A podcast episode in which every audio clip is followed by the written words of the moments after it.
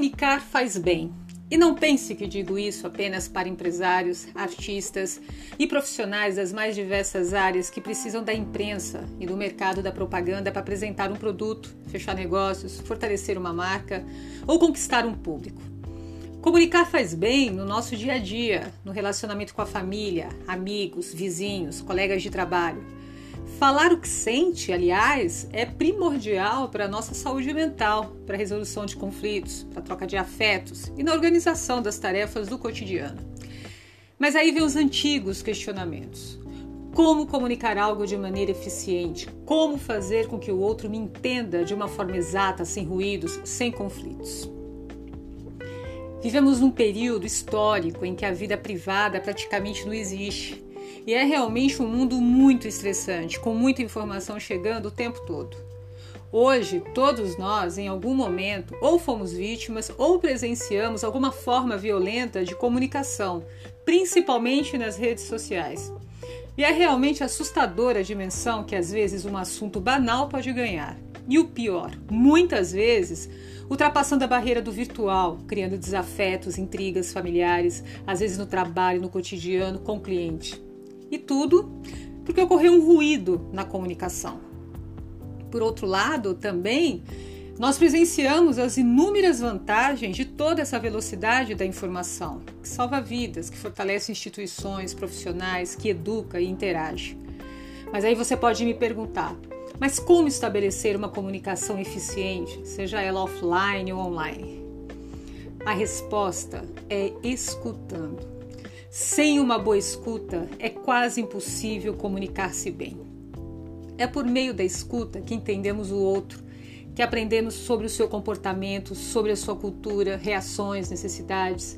E partindo para o mundo dos negócios, é a forma como entendemos o cliente, as necessidades dele, as expectativas.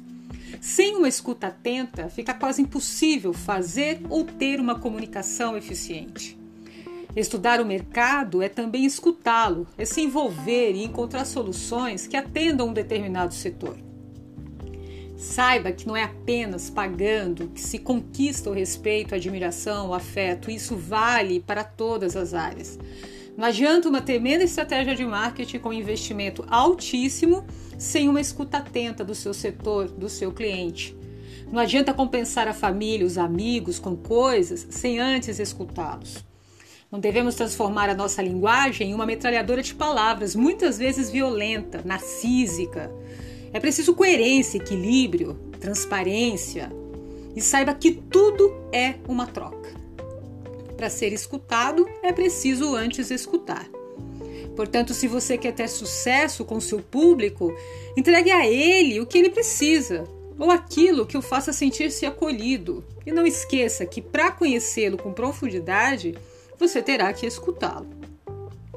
Eu quero terminar essa primeira reflexão perguntando a você como está a sua escuta. Você tem escutado sua família, amigos, colegas de trabalho?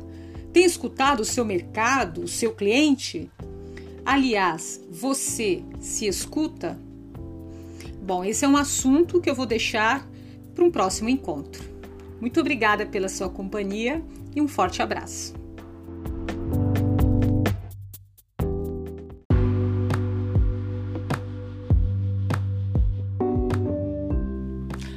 Comecei esta série de podcasts falando sobre a importância da escuta na comunicação. E nesse segundo episódio vou continuar com esse assunto, que é um dos mais importantes da área e também da vida.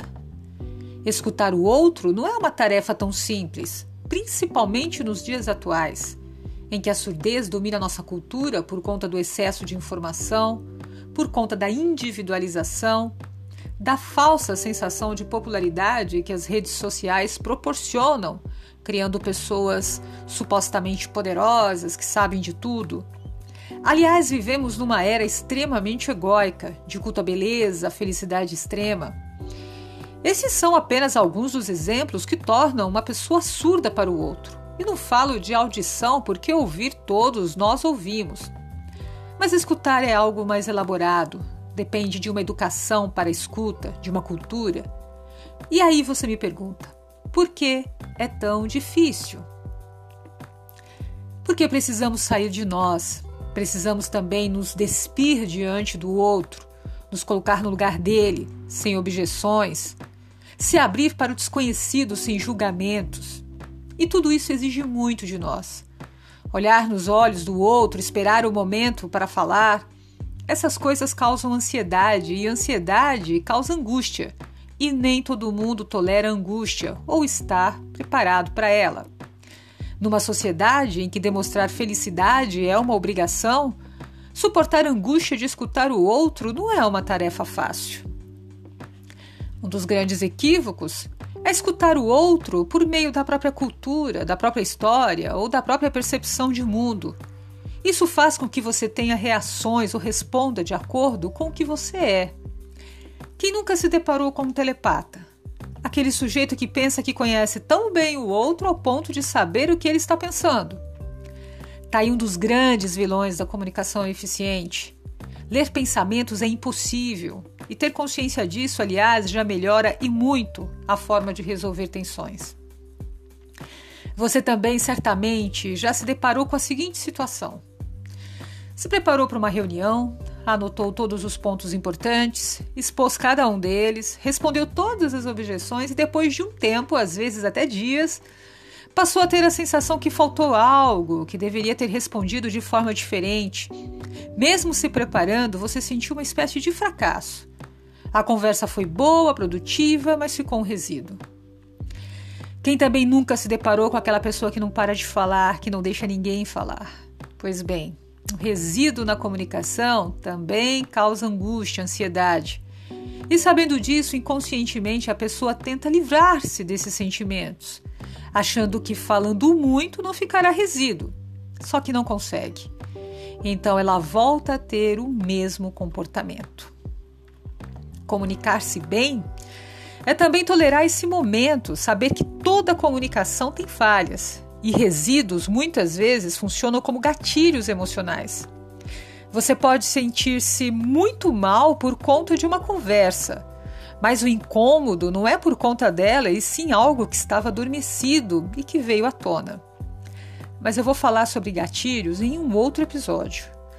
Voltando ao papel da escuta, também é preciso renunciar à posição de poder diante do outro, diante do filho, da esposa, do amigo, do colaborador, do sócio. Quantos de nós que ao escutar já começa a elaborar uma resposta, ou seja, não escutou? Eu quero terminar esse segundo episódio pontuando novamente sobre a renúncia do eu durante a escuta, essa atitude tão difícil e tão necessária. Se você tem passado por problemas de comunicação na sua casa, no seu trabalho, com seus amigos, se essa comunicação tem se tornado violenta, impaciente, pouco funcional e produtiva, que tal trabalhar o autoconhecimento? Buscar em você algum vestígio de surdez. Muito obrigada pela sua companhia e até um próximo encontro.